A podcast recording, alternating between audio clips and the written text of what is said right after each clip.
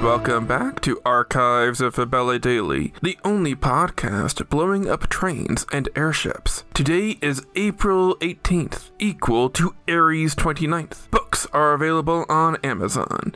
Please rate and review the podcast on iTunes, or wherever you listen to your podcasts, and hit that subscribe button for more great stories right in your feed.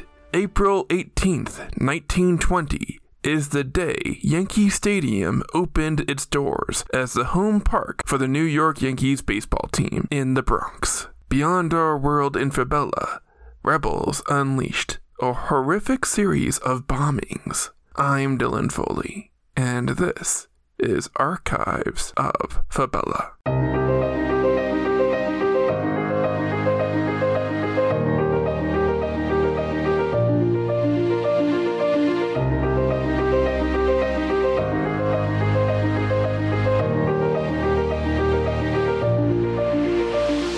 Beyond our world, there is love. Beyond our world, there is war. Beyond our world, there is life. Beyond our world, there is Fabella. Aries 29th, 5920, FY, Fabella year. Equal to April 18th, 1920 AD, Earth year. Autumn 5920 of the Age of Domination is underway with all of Fabella under the thick thumb of evil Emperor Kronos and the Bloodborne Empire. The Empire has started rounding up people they believe may be trouble and sending them to concentration camps by train and airship. A top-secret rebel organization of pirates in the city of Faldera forms to stop this egregious act of genocide. They call themselves the Liberation Unit. Their whole function was to stop the transport of prisoners to concentration camps. An integral member of this covert operation is an ingenious Minotaur engineer named Boomer by his comrades. Minotaurs are fiercely independent, thickly built cattle folk, while other tars, like the centaurs and slith tars, prefer living in colonies. The minotaurs like their solitude. Fathers typically don't stay with the family and leave child rearing up to their mother. Children are normally put to work as soon as they can manage wielding a hammer. Minotaurs typically live independently as adults, much earlier than other people. Standing at a prominent 6'2", with a hairy brown body, well over 200 pounds of muscle, Boomer is a physical specimen of incredible might. Horns,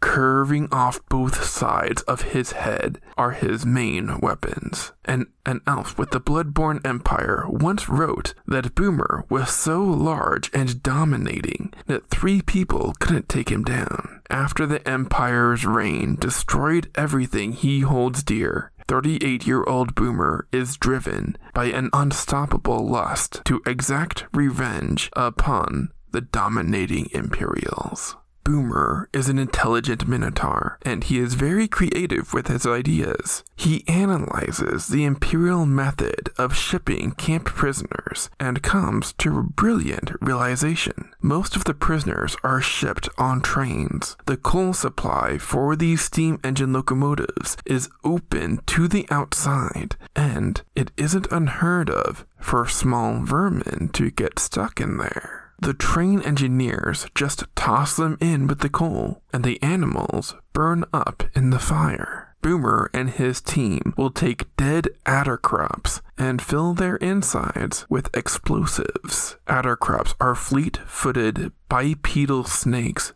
about the size of a squirrel, found in temperate regions around the globe. Their feet beat so fast that they could run on water. Adderkreps live in high colonies of about 100 or so members. They are excellent climbers and reside predominantly in the canopies of trees. An Adderkrep's spine is so flexible that it can do amazing acrobatics between trees, using their tails like monkeys to grasp onto limbs and vines. Boomer instructs the Liberation Unit to take the Adderkrep, gut it completely, then place inside explosives and sew it up. Then they'll pay off coal sheds to sneak the Adderkrep bombs onto the trains. Then that coal with the dead Adderkrep is loaded onto the train. The train blows up when the fire in the engine ignites the explosive. The hope is that the engineers on the trains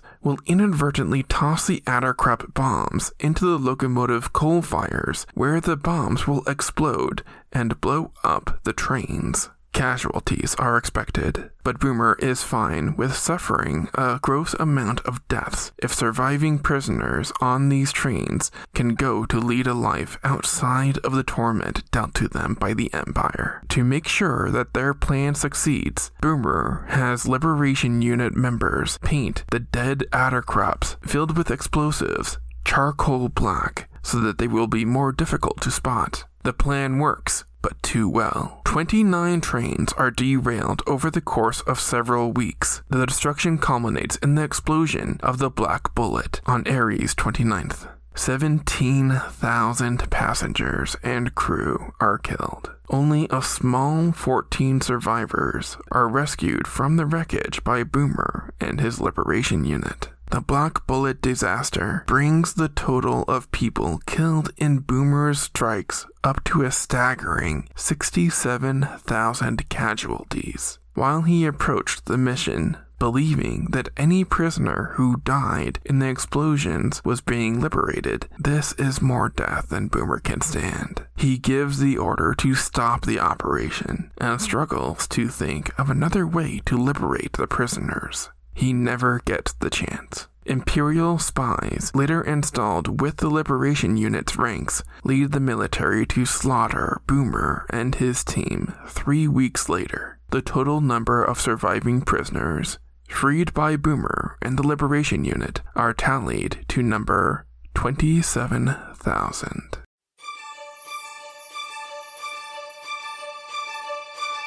That's going to do it for us today. Tune in tomorrow for the biography of a tyrannical ruler. Subscribe now to get more new episodes right in your feed. Rate and review the podcast on iTunes or wherever you listen to your podcasts. Send your questions to archivesoffabella@gmail.com. Archives of Fabella is created, produced, and hosted by Dylan Foley, with music by Garrett Ferris, and audio blocks. Books are available on Amazon, in ebook and paperback. As always, look outside of what is possible, and think about what might be.